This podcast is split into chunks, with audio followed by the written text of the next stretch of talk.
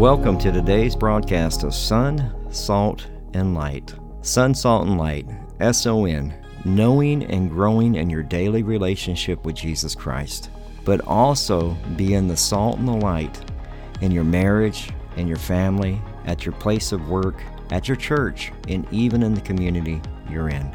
I'm Pastor Michael Petit. This is a radio ministry of our church, Calvary Chapel Devine, here in Devine, Texas. We are so glad that you joined us for today's broadcast. We are a Calvary Chapel, so we simply teach the Bible verse by verse, chapter by chapter. We believe that God uses His Word to transform, restore, and to change lives one verse at a time. If you're visiting our area, you'd like to get information about our church or church service times, maybe even track down some of the other teachings that we have available through podcast, whether it's through Audible or Spotify or Apple Podcasts. You can do all of that at our church website at calvarydevine.org. That's calvarydevine.org. If you have your Bibles ready, we'll continue our verse by verse study through the book of Genesis, chapter 14, verses 1 through 24. The title of this sermon is Blessed be Abram of God Most High, possessor of heaven and earth. Here is the first half of this two part study. So last week we actually looked at the division that was happening between Lot's herdsmen and Abram's herdsmen, right? And and so one of the things that we learned last week was that we learned that Lot was a peace or Abram was a peacemaker. Right? Abram looked to resolve the problem, and that's what a leader should try to do.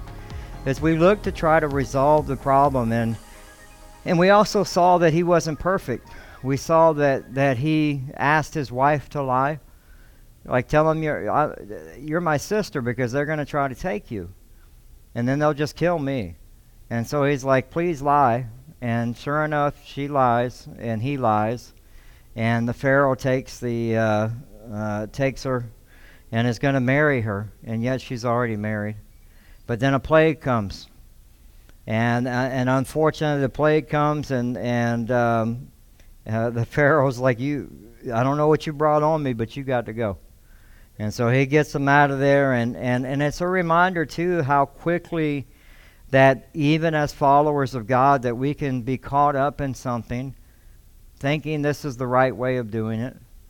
We talked about lying as we were in the book of Ephesians, and um, and we have to be careful not to be uh, trying to set ourselves up thinking, well, this is the best way to handle this. Maybe if I don't tell the whole truth, this is how I should do it. And it's not the way that we should be doing things. And so, again, this is the beauty of Scripture as you see humanity. Uh, Abram is no different than Israel. Israel is no different than us. We fall and we do things and we fall into sin. And, and so it, it is a reminder to us that, that we are to be walking with God and there's obedience when we do it. But when we don't do it, don't be surprised when something happens and God exposes it. He's not going to allow you just to keep doing it. And Abram had it, it was exposed. His lie was exposed. And so was Sarah's because she was complicit. She was complicit. Then we saw as they took care of this dispute between Lot and Abram that Lot desired the fleshly things of the world. He saw that it was good.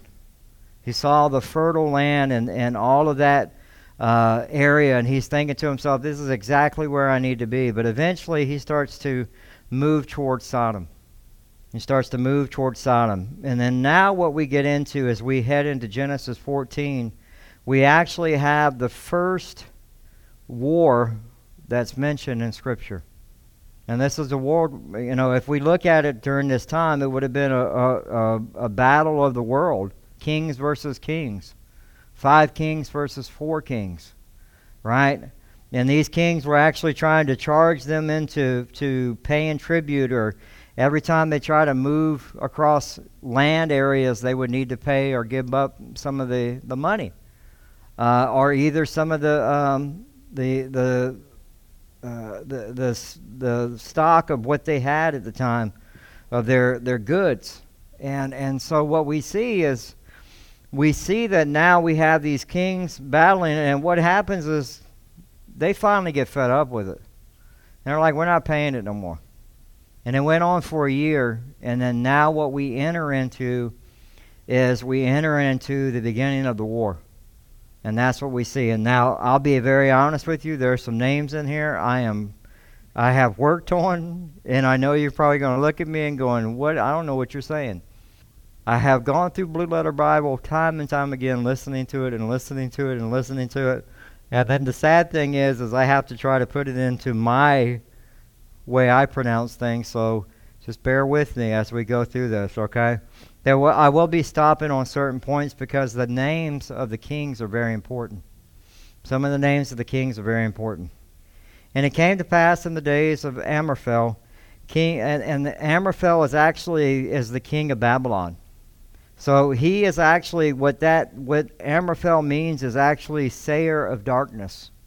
And what is Babylon? What are what is being practiced today? Babylonian traditions, which is darkness. It still is happening today. And here we have the king of the Babylonians at the time. King Shinar, Adyoc, king of Ellasar, Kedor uh, Lamor, uh, the this was the Persian king, and as, that actually meant a handful of sheaves, knives, ready to ready to go. And if you think about the Persian area, this hasn't changed. They're ready to fight in a moment's notice. They fight over land, and uh, it's a mess over there. And and so then it has uh, king of Elam and king of Tidal.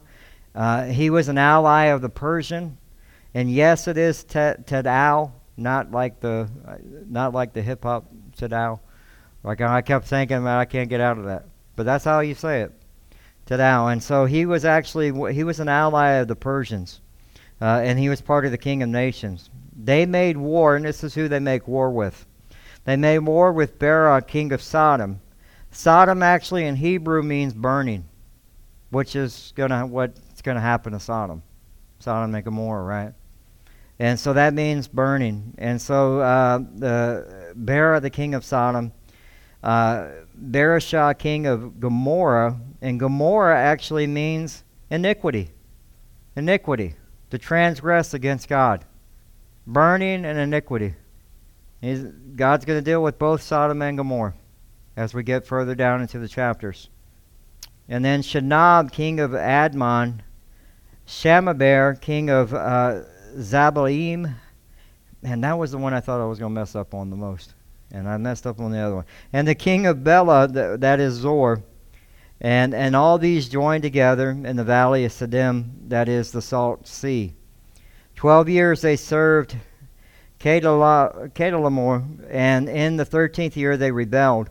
In the fourteenth year, Chedorlaomer, the king that were in him, came and attacked uh, Raphaim's, uh, uh, and this one's going to be rough, Ashteroth, Kaninhim, and Zuzims and Ham. Then Amim, Shaddai, Kil, Eth, and the Horites in the mountain of Sur. We're almost done with it. As far as El Paran, which is by the wilderness. Then they turned back and came to En Mishpat, that is Kadesh, and attacked all the country of the Amalekites and also the Amorites who dwelt in uh, Hazezon Tamar, and the king of Sodom, the king of Gomorrah the king of Admon, the king of Zabaim, uh, the king of Bela uh, went out and joined together in the battle in the valley of Siddim against Chedorlaomer, uh, king of uh, Elam, Tidal, uh, king of nations, Amraphel, king of Shinar, and er- king of Ellasar, four kings against five. All right, so we survived that right? Praise God for that. Okay? So what you have, and I know that's a lot of names, and, and it's very detailed. This is the first war of worlds. You know, they you have a war that's going on between these five kings, five kings versus four kings, and they had stopped paying tribute. You also find out that, that we see in Sodom was the group of the smaller cities, and they were part of the, the, the group out of the Dead Sea and and when they stopped paying, it was for 12 years. The the um, uh, they decided to stop paying for 12 years. So they they just decided we're done. We're throwing off the shackles. We're not doing this anymore. And and and, and, it, it is a revolt. It's a rebellion, and it, there's a an economic result to this as well. So they're they're they're they're having to do something because economically it's affecting them. They can't keep paying this tribute. So they just decide we're not doing it anymore. We might as well go to war. But the thing that you need to catch out of this is one thing that's very important is what? Did you hear Abram's name mentioned? Not at one time. It, uh, the world is at war, and Abram's not even doesn't affect him because he's protected and, and he's being he's in what? He's in obedience with God. He did what was right with him and Lot. You go left, I go right. Whatever whatever you need, Lot, you, you pick it and I'll do the other opposite. He's doing what God had called him to be as a peacemaker, and yet he's not affected by the war. It's important for us to understand the reason why we're going through so much is because we are a nation who's running from God. Okay? We're a nation running from God. And the more that we run from God, the more chaos that we'll see in our world in the United States. And, and it's important for us to catch that. These are real places. So when we look at K. K. Uh, that is actually Iran. That's actually Iran. Uh, Amraphel is actually Iraq. And then Tadal and Adak is the actual, the kings were modern day Turkey. These are real, real places, real people. And we've told y'all that over time that you have to, when you study the Bible, you see that these wars happened in Iraq, Iran. Uh, they were modern day Turkey, a lot of the same area that we still fight over today, right? A lot of the same stuff that we still fight over today. Uh, archaeologist Nelson Glueck documented the destruction. He, he said by this I found that every village, this is about these kings after the war, I found that every village in, the, in their path had been plundered and left in ruins and the countryside was laid waste. The population had been wiped out or led away into captivity. Four hundreds of years, therefore, the entire sea area uh, was abandoned like a cemetery, unkept, with all the monuments shattered and strewn into, into pieces on the ground. That's what war does. It swept through the valley as they conquered it. And now we see in verse 10 it says, Now the valley of Siddim was full of asphalt pits. And the king of Sodom, uh, king of uh, Sodom and Gomorrah fled. Some fell there, and remain, and the remainder fled to the mountains. So, uh, has anybody ever seen? I, I, think we'll have one or two that has seen the tar pits in L.A. Okay, this is what this would be. All right, these are when they talk about asphalt pits, they're like tar pits. But what happens, just like Devine, right, gets real dusty, right? What happens is all that dust blows in and it looks like ground, and you step in and you're into a tar pit. So they would have known where this tar pit, where the asphalt area was, but what happened is the wind blows in, they can't see it, they can't remember, they go right into. And once you go in, you ain't coming out. You're dead. So it's that's that's what's happening. So and then the remainder of them fled to the mountains. So the the kings, you know, the four kings knew the area better. So, but un- unfortunately, what ends up happening is a lot of them died in the asphalt pits. They all did because it just like we see here today. It's you know you get that dust that blows in, it covers the the, the tar up. You don't see it, and you just walk right into it. And so it's uh, one of those things that uh, just just to know. Then they took all the goods of Sodom and Gomorrah and all their possession, uh, provisions, and they, and they went their way. They also took Lot, Abram's brother's son, who dwelt in Sodom, and his goods, and departed. So now we got a problem. Where is, uh, where is Lot now? He dwelt in Sodom. So he saw it, and then he goes to it, but then he pitches a tent even closer to it, and then he eventually ends up in Sodom. Now, Sodom's a real place. Sodom and Gomorrah is they they have evidence. Biblical archaeology has found that there is evidence of the um, uh, when Sodom and Gomorrah when it rained fire down. It they had the evidence there. It's it, it, and it's in the area of the Dead Sea, exactly where the Bible says. Sometimes we try to overthink things, or we try, but the Bible is pretty clear. And and do you realize that most biblical archaeology begins with the Bible? But most archaeology before the 70s begin with what the Bible said. So if the Bible said that this was modern day or, or this was Iraq, they were able to start looking in that area for that city to try to find evidence of that king. Or they would look for evidence of Sodom and Gomorrah. They found it. Where's it at? Near the Dead Sea. It's in the Bible. You don't have to overthink it. And, and that's very important because when we get to Melchizedek, there's too much arguing of theology over that. And it's very simple, and we'll get, when we get to it, it's very, very important that we don't try to overthink the theology of it because all you're doing is arguing theology. You know, people argue whether it's a Christophany. This is a moment where Christ shows up in the Bible. But there are things that point to it that say that it's not in the book of Hebrews. But there's a very important significance of Melchizedek because he's he's in the Old Testament and New Testament. And we'll look at all that next week. It's very important that we understand that. But let's go by what the Bible says. That's that's where you start. this is your foundation.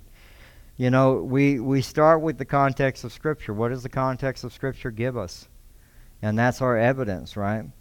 But one of the biggest things that we get from this is we find out that Lot's, all his possessions, all everything's gone. The provisions of Sodom and Gomorrah gone. But we find out that Abram's brother's son, who dwelt in Sodom, Lot, and his goods, and departed. He's lost everything. He was just in chapter 13 with all this stuff, and it's gone. It's gone that quickly. And so sin is, and this is very important as we look at Lot's movement into Sodom. It's very important that we look at our own lives to make sure that we're not creeping into sin either, because it, it, will cost you everything. We see in Genesis thirteen twelve, it said Abram dwelt in the land of Canaan, and Lot dwelt in the cities of the plain and pitched his tent even as far as Sodom. So he goes from seeing the fertile land, this is where I need to be, to the point where he's hearing what's happening in Sodom, so where I'm going to pitch my tent near the city. And now he's living in the city. There's a progression of sin that's happened here. It's it's sad because we we we see the, the, the wickedness that we know that becomes Sodom and Gomorrah and ends up costing his wife life. And and and now he's living in Sodom. And you got to wonder too because Abram built altars to worship God. Where is Lot's altars? Oh, that's just something my uncle did. That's that's not me. Oh, that's his God. I, I I was just along for the ride. And that's that's what happens with a lot of people. A lot of people know God, but they don't they don't know God in a relationship. They haven't chosen to follow him.